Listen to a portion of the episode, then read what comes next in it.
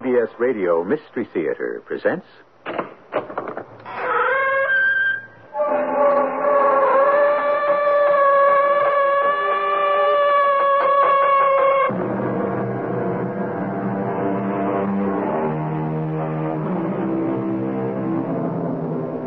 Come in. Welcome. I'm E.G. Marshall. We are a nest of singing birds, said Mr. Samuel Johnson. True. And probably all of our chatter and clamor means no more than the scolding of magpies, the rasping of ravens, and the jabbering of jays. And whether our voices speak in the limpid melodies of the nightingale or the hoarse croaking of the crow, it little matters. All is soon swiftly borne away and lost in the wind. Accused! I accuse you, Edith Carlisle, of murder! Don't start the car, Rodriguez. I want to listen to this agitator. You, Mr. Carlisle, are a murderer! And you, my friend, belong in an asylum. I warn you, Mr. Carlisle. Change your ways, or, or, Or what? or tomorrow morning may find you in another world.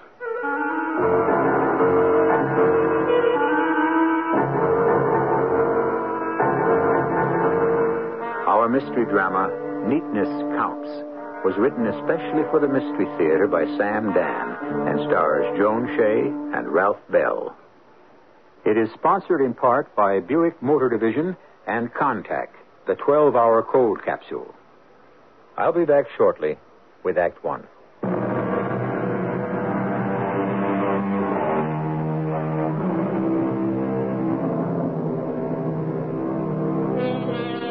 Those who are merely rich seem to have fallen by the wayside. Today, only the fabulously rich can maintain magnificent mansions, staffed, it would appear, by an unlimited number of domestics. Yes, there are quite a few people with money. But how many live as if this were still the Gilded Age, when the men who gouged and hacked out their fortunes really enjoyed their wealth and considered themselves an elite and didn't feel ashamed of their riches? One such we're about to meet, and his name is Aeneas Carlyle. And what an unreconstructed old sinner he is. You wish to see me this morning, sir? Yes, Oh, Mrs. Paulson. Now, Edith Carlisle, are a what is that murderer! confounded noise outside? Murderer! Oh, uh, that, sir. I uh, didn't wish to disturb you. Well, woman, what is it? My name is not woman. I know what your name is. What's that noise? It, well, well, it seems someone is picketing the house. Picketing, picketing about what? I believe it's the Colby's petrels. What the deuce are the Colby's petrels? They're birds, Mr. Carlyle. What have I got to do with them? Well, it seems, sir, that you are killing them. Am I? Yes, sir. It seems you are destroying their grounds. The grounds? Yes, sir. Their mating and nesting grounds. All this is news to me. Well, you see, Mr. Carlyle, up in Stewart's Island. What about Stewart's Island? Well, sir, you own it. Yes, I know I own it. You are conducting tests there. I think it's a chemical reduction process, and there are fumes, Fumes, fumes, what kind of fumes? noxious fumes. I've been there. You can't smell a thing. I know that. Human beings can't smell the fumes, but it seems they poison the birds, The birds. the Colby's petrels.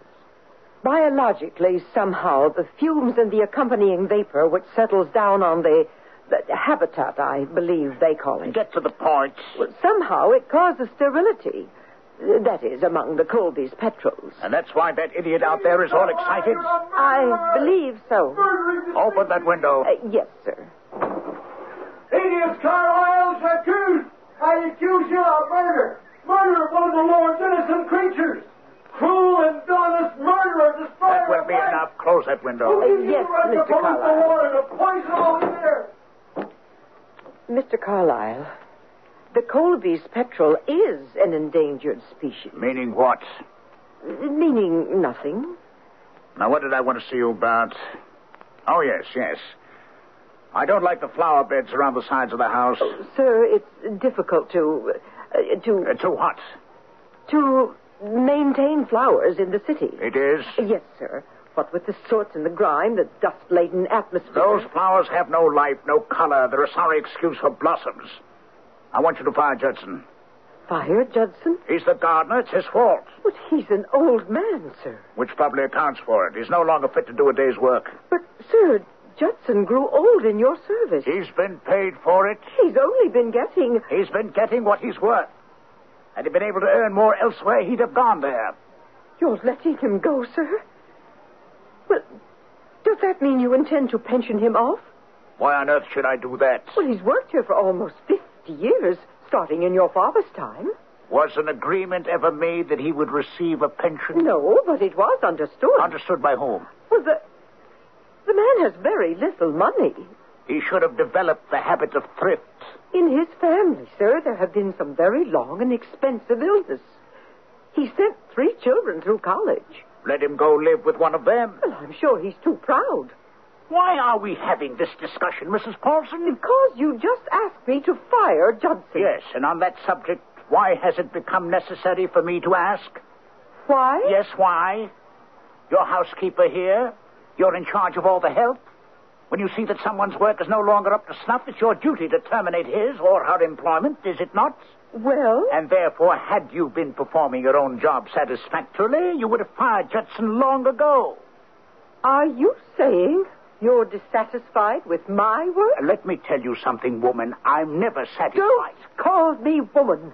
Damn it, I'll thank you not to interrupt. And I'll thank you, sir, not to use profanity in my presence. I'll talk any way I please, and if you don't like it, you can quit. Very well. I quit. It is proper to give two weeks' notice. This is the tenth day of the month. I shall leave your employ on the 24th. Is there anything else, Mr. Carlyle? Mm. No, I must leave for the office. Is Rodriguez out front with the car? Yes, sir. That'll be all. Circus! I accuse Aeneas Carlisle of murder! Now, look here, young man. What sort of nonsense is this? Nonsense! The destruction of an entire species? And you call it nonsense? Now, now, don't start the car for a moment, Rodriguez. I want to talk to this agitator. Agitator, huh? I- Is that what you call me? That's what you are, aren't you? Murder is being done. Murder? Who's being murdered? The Colby's petrel. You're talking about a bird. It was created by God. Now, it has its place in the scheme of things. What place? What good does your Colby's petrel do? It lives. It flies. It has its own life. I understand that, but of what use is it? It doesn't have to be of any use. What I am doing on Stewart Island is of use to people. It will save energy. It will lower the price of building materials. People will have more and better houses. Yeah, and you will fill your pockets with gold. You don't expect me to do it for nothing, do you? Ah, You, you must not have the awful power to sacrifice an innocent creature. You just can't wipe out a living creature because because it gets in your way. It's the way of the world. Then it's the wrong way, and something has to be done about it. Why don't you get a job and earn an honest living? Uh, maybe I have to take matters into my own hands. Become somebody. Yeah, become somebody by stopping this vicious and obscene slaughter. All right, let us be on our way, Rodriguez. Let it start with me. Let it begin with the Colby's petrel. Let this tiny, obscure bird become the turning point. Oh, I warn you, Mr. Carlyle, change your way. And uh, I warn you, young fella, there's a difference between free speech and making a public nuisance of yourself. Don't let tomorrow find you here. You understand? For all your wealth and power and influence, tomorrow may not find you here either. Is that a fact? The Colby's petrel, a ragged little wisp of a bird.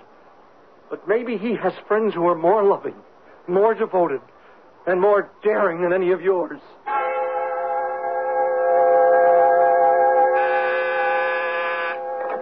Yes? Bowers, Mr. Bowers. Mr. John Jacob Bowers, eh? he doesn't need an appointment. Send him in.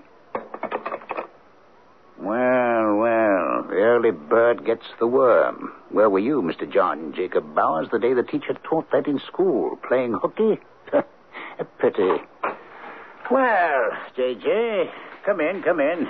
Have a chair. Oh, hello, Aeneas. Cigar? You know I don't smoke. That's right, you don't. A drink? I don't drink either. You have absolutely no vices. What do you do with all your time, anyhow? I try to enjoy life, Aeneas. Why do you have to try? I do it without any effort whatsoever. Ah, you don't enjoy life at all. Is that a fact? Yes, you have no appreciation of art, literature, music. I enjoy making money. That's the difference between us. Well, I'll tell you another difference between us. I'm not in your office with my hat in my hand. I uh, haven't come here to beg. What have you come here for? To see if we can have a reasonable discussion. Have you ever found me unreasonable? You drive a hard bargain. It takes two to make a bargain. If one party doesn't like it, why doesn't he go elsewhere? Aeneas, your options fall due on the 30th. Yes, I have that noted on my calendar. Bowers to deliver 10,000 shares of Amalgamated at 40. I, uh, I, s- I know, I know. So what is the problem? You know full well what the problem is. Amalgamated selling at 90. And you have to go out and buy 10,000 shares of it. That stock had no business going up Ah, but it did. because it has been manipulated, exploited. Now, the value isn't there, and you know it. That stock is going to plummet down through the floor. If it does that before the 30th, you'll do very well indeed, J.J. But it won't. I know it won't. How was I to know that you and, and, and the whole syndicate would go in there and inflate the price? That's the way of the world, my friend. Your world, maybe. Nobody asked you to come and play in it. What are you complaining about, J.J.? You gambled and lost. But the game was fixed. What's your complaint? You'll have to buy your 10,000 at 90 and deliver it at 40. You only stand to lose half a million. What's that to a man in your position? You don't know my position very well. Oh, now, don't plead poverty. I simply can't raise that much money all at once. Then do you want to ruin me? I can. I have a right to. But I don't want to. Still, you're going to do it. The option. I could tear it up right now. But you won't. I might. You know that painting of yours? I will never sell it. I want it. Why do you want it? I like it. Let me have it. And you're out from under. But, uh, but it isn't worth half a million dollars. I know. But I like it. It's valuable. It's a cocaine, but it'll, it'll never be worth half a million. I like it. I swore I would never let it go. Then I shall expect you to deliver 10,000 shares of Amalgamated on the 30th. Uh, incidentally, uh, buy some now. It's going up even more. My wife will never speak to me again if I sell that portrait. You are not selling it. You're giving it away. Why? Why are you doing this? I am a rich man. I can afford to indulge my whims, my fancies. What's the point in having money if you can't enjoy it? Has it ever occurred to you that your enjoyment is based on someone else's misery? Oh, yes, quite often. Shall we draw up the papers? I will release you from your obligation, and you shall present me with Aurora by Duquesne. Well, You win. we both win. You've learned a lesson on how not to sell short, and I've been enriched by a great work of art. Do you know something, Aeneas? One day, somebody is going to put a stop to you. Really? You know something, my friend? That doesn't bother me one bit.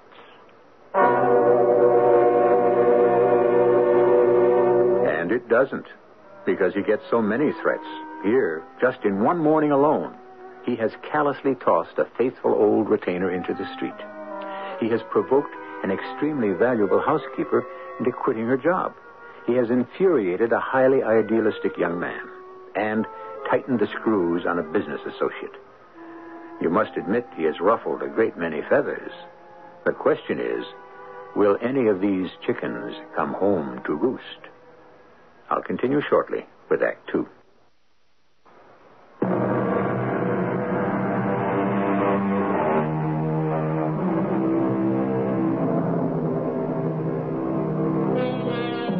There are those people who have the gift, or is it truly a gift, to live for themselves alone, to place themselves in the center of the universe, to respond to no one's needs but theirs, to constantly sing a song that has but one note me.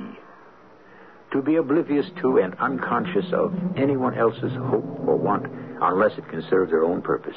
Yes, all of us are born alone and must die alone, But these are people who choose to live alone. Do you have your market list, Joanna? Well, it's, it's here Uh, somewhere. now, really, Joanna, you must learn to be more efficient. Why? Look at you, Harriet. Could any human being be more efficient than you? And where did it get you? I have to go over your bill. Oh, you're a fool. To quit your job over an old reprobate like Judson the gardener. That isn't the point. Well, what are you going to do now? Get another job. How many jobs like this do you think are left in the world? Oh, come on, why don't you talk with Mr. Carlyle? He needs you. He doesn't need anybody. Oh, look, he don't want to go through the time and trouble to break in a new housekeeper and all. So why don't I could talk to him, but I won't. you won't? Why not? You could get your job back. I don't want it. I don't get it. Tell me why. Well, it's intensely personal, Joanna, and and completely private. Oh, yeah? I, I've I've known Mr. Carlyle for twenty years. Hey, has it been that long? Oh, sure. We came here the same week. I knew he was a man who drove a hard bargain. I knew he was strict and demanding. But until this morning, I never knew he was cruel. And the one thing I cannot live with is cruelty. I can't accept that in a man. Oh, what's the man's personality to you? After all, you're his housekeeper. You're not his wife. Oh, oh, I see. I see it all now. What do you see? You're in love with him. Oh, that's Oh, ridiculous. sure, it's ridiculous. It's crazy. But it's true. It is true, isn't it? Oh, you poor kid. I am not a kid. I'm 48 years old. Oh, everybody who's in love is a kid. The whole thing is a business for kids. Now, where do you come off to be in love with Aeneas Carlyle?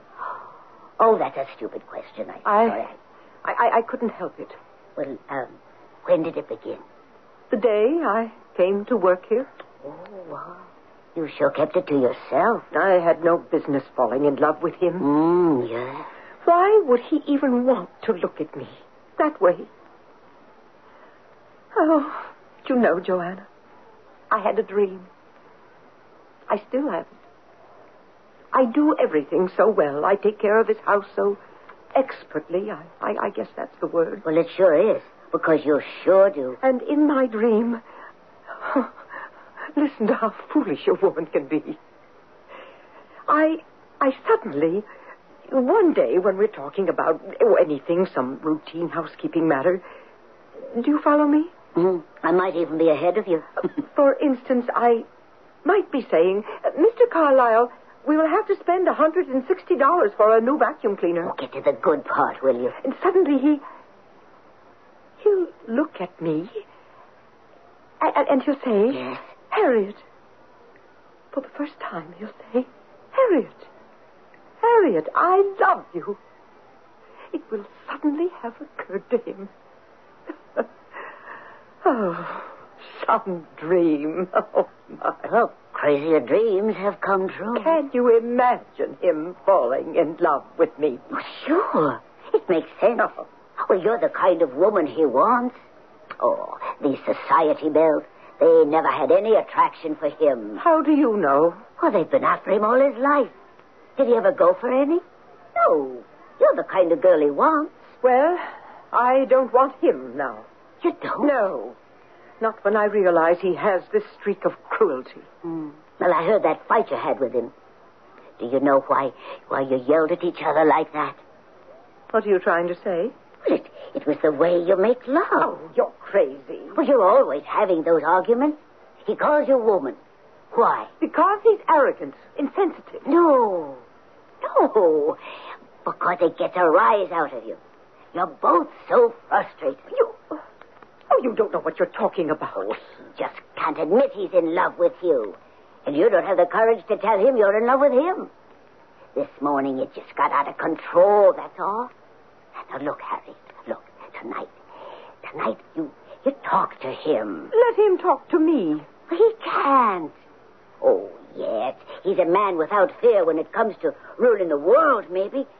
But so many guys like him, they're just so scared of women. I can't believe that. Well, you believe it. Now, you talk to him tonight. You'll see. You'll see I'm right. Oh, he'll be so happy. He'll just take you in his arms. No. No. It, it, it's crazy. Crazy. Mudger, do you want Aeneas Carlyle to destroy me? It is just a painting. Is it, J.J.?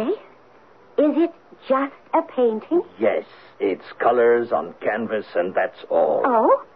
He's giving me a way out. Who told you to gamble in the market? Uh, nobody, nobody. I, I was wrong. But that doesn't solve our problem. Your problem, J.J.? If I have to liquidate now, I'll lose a fortune. I will not give up the painting. Please, Marcia. Is it possible you don't understand? I understand more than you think. Aeneas Carlyle hates you. Hates you for the same reason his father hated your father. Because your family always looked down on his as vulgar, common, new rich. Uh, that was 50 years ago. Now, do you think something like that still bothers a man like Aeneas Carlyle? Something like that is the only thing that can bother a man like Aeneas Carlyle. That painting is a family heirloom. Uh, would you rather we went broke? Yes, Do you know what you're saying? I'm making a choice. If you have to deliver the stock, we'll go broke. If you deliver the painting, you'll destroy our marriage. I say give him the stock. Marcia, darling. You you've got- can't call me Marcia darling if you give away the painting. You are being unreasonable. That is how you will destroy our marriage. We will no longer see the world the same way, appreciate the same things, agree on what's important. Marcia, I. I can't- don't know what there is to discuss.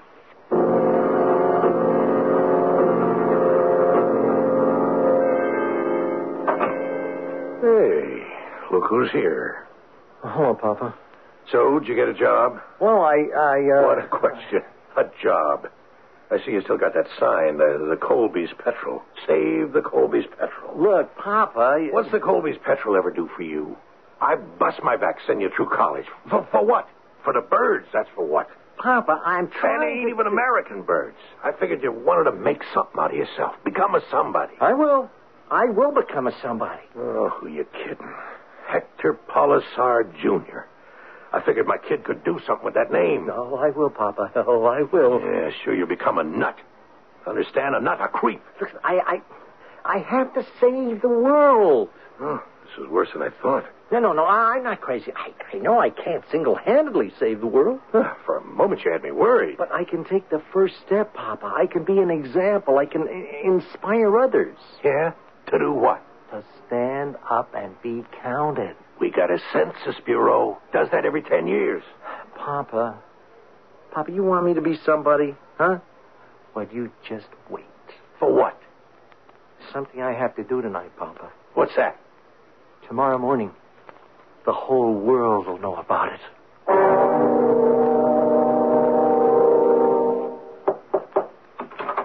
Harriet, Harriet, can I come in?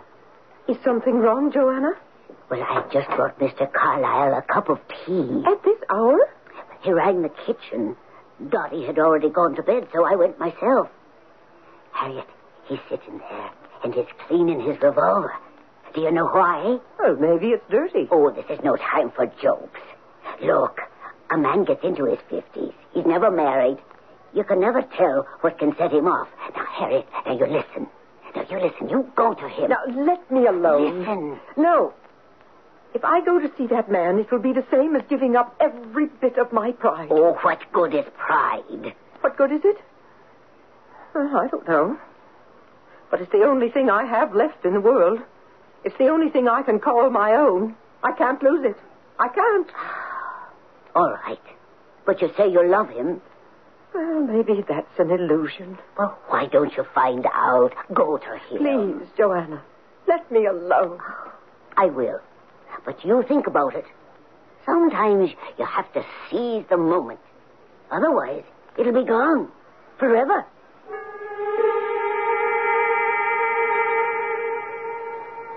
Uh, Mr. Carlyle, Hmm? Yes. I know it's uh, late, But I, I saw the light from underneath the door of your study, and I. Uh, I, I Well, what is it, Mrs. Paulson? I wondered if I might speak with you. We're speaking. Uh, this uh, this morning. Yes. This morning, a great deal was said in the heat of anger. Indeed. Well, I. I You were wondering if we could reconsider the matter. Well, I. I The answer, Mrs. Paulson, is no, under no conditions or any circumstances. Is that what you wish to talk about? If so, the discussion is over. Is it? No, I don't think so. Look at me. I come crawling in here on my hands and knees. I discard every ounce of pride and self respect. No one forced you to. Do you know why? No, and I don't believe I would be interested. What a fool I was. For 20 years, I've been in love with you, Is that a fact? and I permitted myself to dream that you were in love with me. That was remarkably stupid on your part. Is that all you can say to me? No. I can say good night, Mrs. Paulson. I've stripped myself bare. I've cried out to you in pain and in torment. Mrs. Paulson, if I were interested in listening to melodrama, which I'm not, I would go into the theater. I am not asking you to do anything. All right. I was a fool. I realize I can't work here anymore. But isn't there one kind word you can give me? Isn't there even an ounce of pity in you? Does nothing reach you? Does nothing touch your heart? Nothing within your power. Oh, but you're wrong. There is, there is. Right here. Put that revolver down. Now I can touch your heart. Put it down. You're a fool. Don't move. It won't help you. You moron. Look what you made me do. A tear could help you. You idiots. You made me turn over this vase. A tear.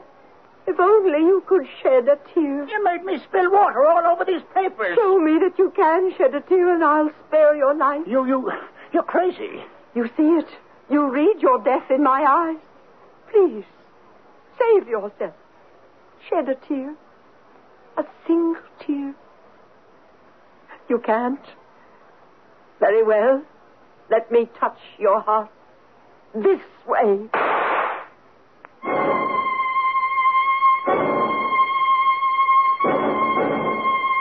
He who shows a woman scorn may wish he never had been born. And who will argue with the poet on that one? A sympathetic character, Mr. Aeneas Carlyle may not have been. Lovable, he certainly never was. But did he really deserve the end fate had ordained for him? Well, this is a judgment that I leave for others to make. All I can do is return here shortly with Act Three, at which time justice either will or will not triumph.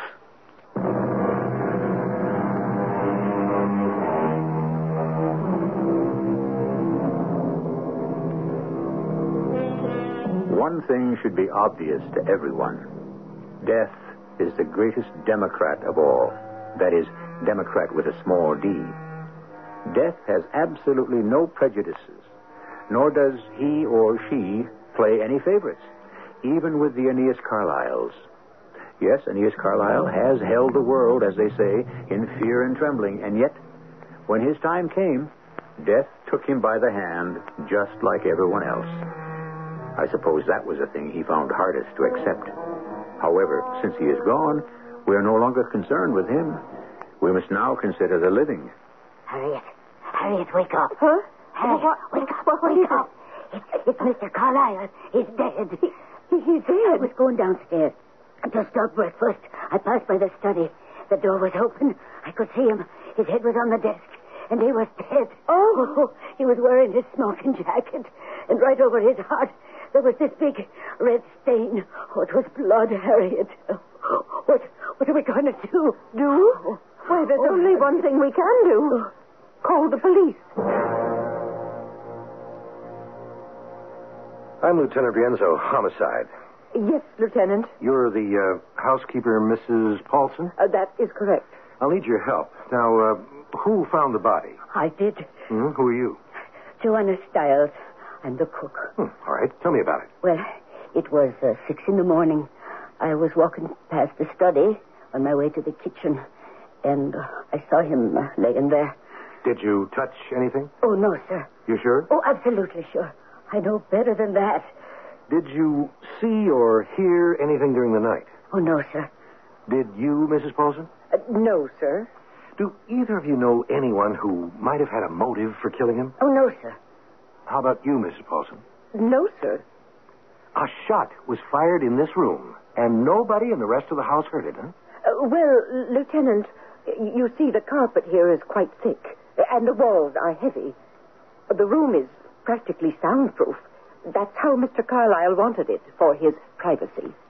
So, neither of you knows anyone who might have had a motive for killing him. Oh, no, sir. How about you, Mrs. Paulson? Well, I, I, I'm sure a man in Mr. Carlyle's position must have made enemies. But those would all be in the outside world. Hmm. Nobody here in this inside world, huh? No, not that I know of. Jerry, round up the rest of the servants. Uh, that's all right right now. Uh, Mrs. Stiles, is it? Oh, yes, sir. Uh, Mrs. Paulson, would you stick around for a minute? I, I want to ask you a question. Yes, sir. We haven't had a chance to put it through ballistics yet, but this gun that was lying on the desk, this is the baby that did it, this little 25 caliber. Do you understand? Yes, sir. It's already been dusted for prints, but there are none. Do you know what that means? Well, it, it could mean they were wiped off. Right. So uh, it also means it couldn't have been suicide. Furthermore, if the wound was self inflicted, there'd have been powder burns. There aren't any. Do you follow all of this? I believe so. Why are you so nervous? But I don't think I'm nervous. Oh, I think I know why. It's because I'm smoking a cigarette. You're scared I'll get ashes on this valuable Persian rug. Well, Or maybe I'll set the butt down on this expensive table. I didn't say that. Not in words. I can see you keep this place like a pin. That was my job. Was? Well, now that Mr. Carlyle is dead. Yeah, well, you really kept the place neat. I, uh, I want to ask you a question. That is, if, if I may. Well, certainly. Is there a leak in the ceiling? Oh? Well, no, not that I know of. Hmm, I thought so. Doesn't look like there's any dripping from up there, but tell you what my problem is. Everything on this desk is nice and neat. He's got some papers lying there, and those papers are wet. Wet? Yeah, they're wet. So what I want to know is how did those papers get wet? You can see they're wet, can't you? Well, yes. Now, how did that happen? I, uh, I- I'm sure I don't know. Mm, and his sleeve. You could see the stain on his sleeve, his, his left sleeve, around the elbow. That was wet, too. Yes? Do you have any idea how that sleeve could have gotten wet? I'm afraid not. Oh, excuse me. Uh, yeah, Jack, bring him right in. Listen, I, I, I didn't do it. You didn't, huh? No, sir, I am innocent. You weren't picketing the house? Well, yes, I was, but I. You didn't have a pretty good argument with him yesterday morning? Uh, Yes, I did. You didn't threaten to kill him? No. No, I didn't. You did not say to him, tomorrow morning you may not be here. I, uh, I. Uh, well, I, I may have said that. Hmm, Witnesses heard you say that. But it doesn't mean I intended to kill him. What does it mean? It means, well, maybe a higher power would intervene to save the Colby's petrol. Were you here last night? Well, what's the answer? Well, uh, yeah. Now, uh, outside the window over there are some footprints, shoe prints. Would they happen to be yours? Uh, yes. But I. But, but what? I didn't kill him. Then why did you come here? I w- wanted to kill him. Yes. I was determined to kill him. And? Uh, I, I sneaked over the wall and I came around to the rear of the house looking for an open window. I saw a light and I peeked in, and there he was. He was sitting at his desk. Suddenly I said to myself, well, what am I doing here? Kill him? How? With what? I don't know anything about killing. Isn't that what I hold against him? That he's the killer? I, I walked away. I, I just walked away and I went home. Yeah, yeah. Jack, take him downtown and book him as a material witness. But I, I, I didn't kill him. Hmm. Stick to that story, kid, and, and we'll see how it comes out. Lieutenant Rienzo? Yeah? Is that so? Well, sure, sure. Bring him down here. I tell you, Mrs. Paulson, it, it never rains, but it pours. We got ourselves another prime suspect. Mr. Bowers, isn't it true that you owed Mr. Carlyle a large sum of money? Uh, technically, uh, no. Well, I'll put it this way. Wouldn't you have to raise a large sum of money to satisfy an obligation to Mr. Carlyle? Uh, you're talking about amalgamated. Well, I, uh, You'd have to sell him 10,000 shares at 40. Well, yes. And the stock opened this morning at 90. Yeah, but this is only the 11th. I don't have to make delivery till the 30th. So the stock could fall in that time. 50 points in 19 days? Is that likely? Where were you last night? Uh, home? Home? All night? Yes. yes. At about 3 in the morning, were you in an all night diner called Chippy's? Huh? Uh, well, let me see. I thought you uh, said you were home all night. Uh, Well, well, yes, yes, the night. uh, But uh, 3 a.m. technically is uh, the morning, wouldn't you say? Well, you can have it any way you want. Were you in Chippy's? Now, let me help refresh your memory. That is, if you want me to. You see, we've had men out all through the neighborhood looking for witnesses. Chippy told one of my detectives that uh, along about 3 a.m., a very nervous looking fellow came into his place, a fellow answering your description. Oh? fellow was so nervous, he spilled half his coffee. All right. You were here. Uh, no, I was in the neighborhood. You were in the house. I said I was in the neighborhood. Why? You know why. Do I? Well, didn't you just tell me? He had me over a barrel. And let me tell you something. I know I don't have to say a word. The detective who called on me read me my rights, but I don't care. It was worse than you think. Well, now. Oh, yes, yes, yes. He was forcing me to do something that would have broken up my marriage. He had offered me a way out. The Duquesne painting. What's that? It doesn't matter. But I should have killed him. Should have. Yes, I should have. And I was going to. I even got a gun. My wife was asleep. I sneaked out of the house. I, I came down here. I was shaking all over at the thought of what I had to do. I, well, I needed a drink, but all the bars were closed, so I went into that diner for a cup of coffee. And? Uh, It didn't help. It kept getting worse. It's probably why the fellow behind the counter noticed me. I, was shaking so badly. He, he said, Got a problem, Mac? Well, what could I tell him? That I was frightened out of my wits? That I couldn't do it? That I, I just couldn't commit murder? Hmm? So I went back home. Yeah, well, we'll uh, have to take you downtown. No, I understand. I'm sorry. No, no, don't be, please. I, I didn't kill him, but I wanted to. I should have. And so, uh, I really don't care. Eddie? Goodbye, Lieutenant. Hmm. He'll care. After a while. I've seen it. It wears off. You know something, Mrs. Paulson? What I've got here is what the man called an embarrassment of riches. You know what I mean? I, uh, I, I'm not sure. Well, in the average case, it's all you can do to get one suspect lined up. I've got two, wouldn't you say? Well, yes. Either one of them could have done it. Which one do you think is guilty? And I, I couldn't say. Each has the motive, the opportunity. We got both of them at the scene of the crime at just about the time of the murder. I think they'll go for the kid. Mr. Polisard? Yeah, it's not right. It isn't fair, but, well, that's how it goes. Do you know what I'm talking about? Uh, no. Well, He's a scruffy, wild eyed kid. He's got long hair. Oh, so many nice young men have long hair these days. Yeah, but on him, it, it don't look so good. Well, a smart lawyer will build up the kid's instability, maybe prove insanity. Well, one way or another, the kid won't get hit too badly. But it is a shame. He, he shouldn't get hit at all. You know why? No. Because the kid didn't do it. Oh? Are you saying Mr. Bowers killed Mr. Carlyle? Bowers? Well, Bowers was angry enough.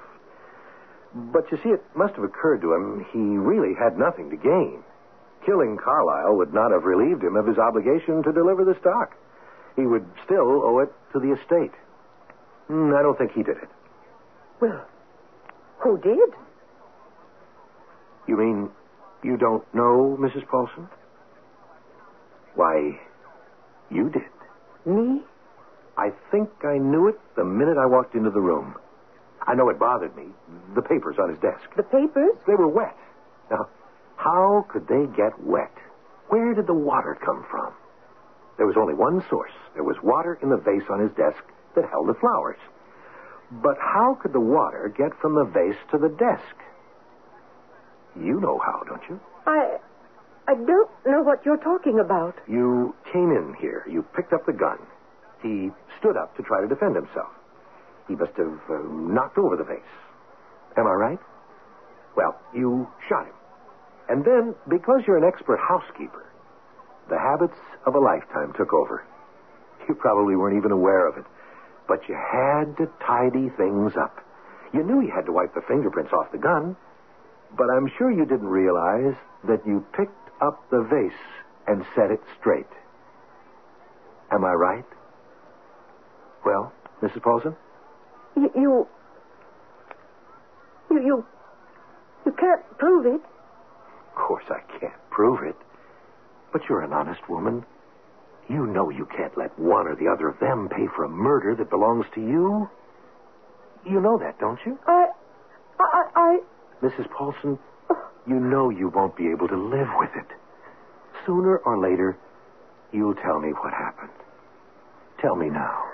Oh. All right, Lieutenant. I'll tell you.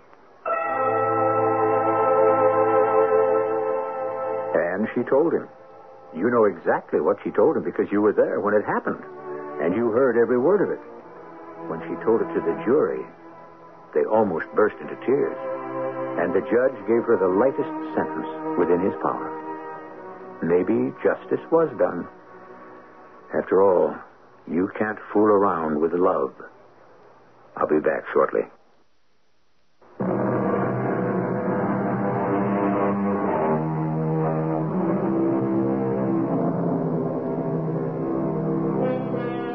Who killed Aeneas Carlyle? Hector Polisard wanted to. John Jacob Bowers would have liked to. Harriet Paulson actually picked up a gun and fired the fatal shot. But do you know who triggered the whole business? Joanna Stiles, the cook. You see, Harriet Paulson lived with a fantasy, and it was enough for her. But Joanna urged her to try to make that fantasy come true. Let this be a lesson to all of us. Let sleeping dogs lie, or never awaken a dreamer. Our cast included Joan Shea, Ralph Bell, Evie Juster, Earl Hammond, and Robert Maxwell. The entire production was under the direction of Hyman Brown. And now, a preview of our next tale. Please, have a look around before we go in, Matthew. Uh, just be a second or two. Hey, where on earth do these birds come from? Keep away from me, you crazy creatures. What's the matter, Matthew? Why, They're birds, hundreds of them with beaks like small knives. Birds? Actually dive bombing right at me as if they didn't want me in there. Hey, can I put my eyes out? I don't hear any of them anymore. Gone as suddenly as they came. How? What kind of birds, Matthew? Well, they look like those small birds on some of our Mayan artifacts. Must we go in there? Well, I don't see why not. Because the idea of hundreds of birds in a cave this far underground bothers me. I don't understand it. And, and why would they want to attack Well, you? there's only one way we'll ever find an explanation. Now, are you coming with me, or am I going in there alone? Mrs. E.G. E. Marshall inviting you to return to our Mystery Theater for another adventure in the macabre. Until next time, pleasant dreams.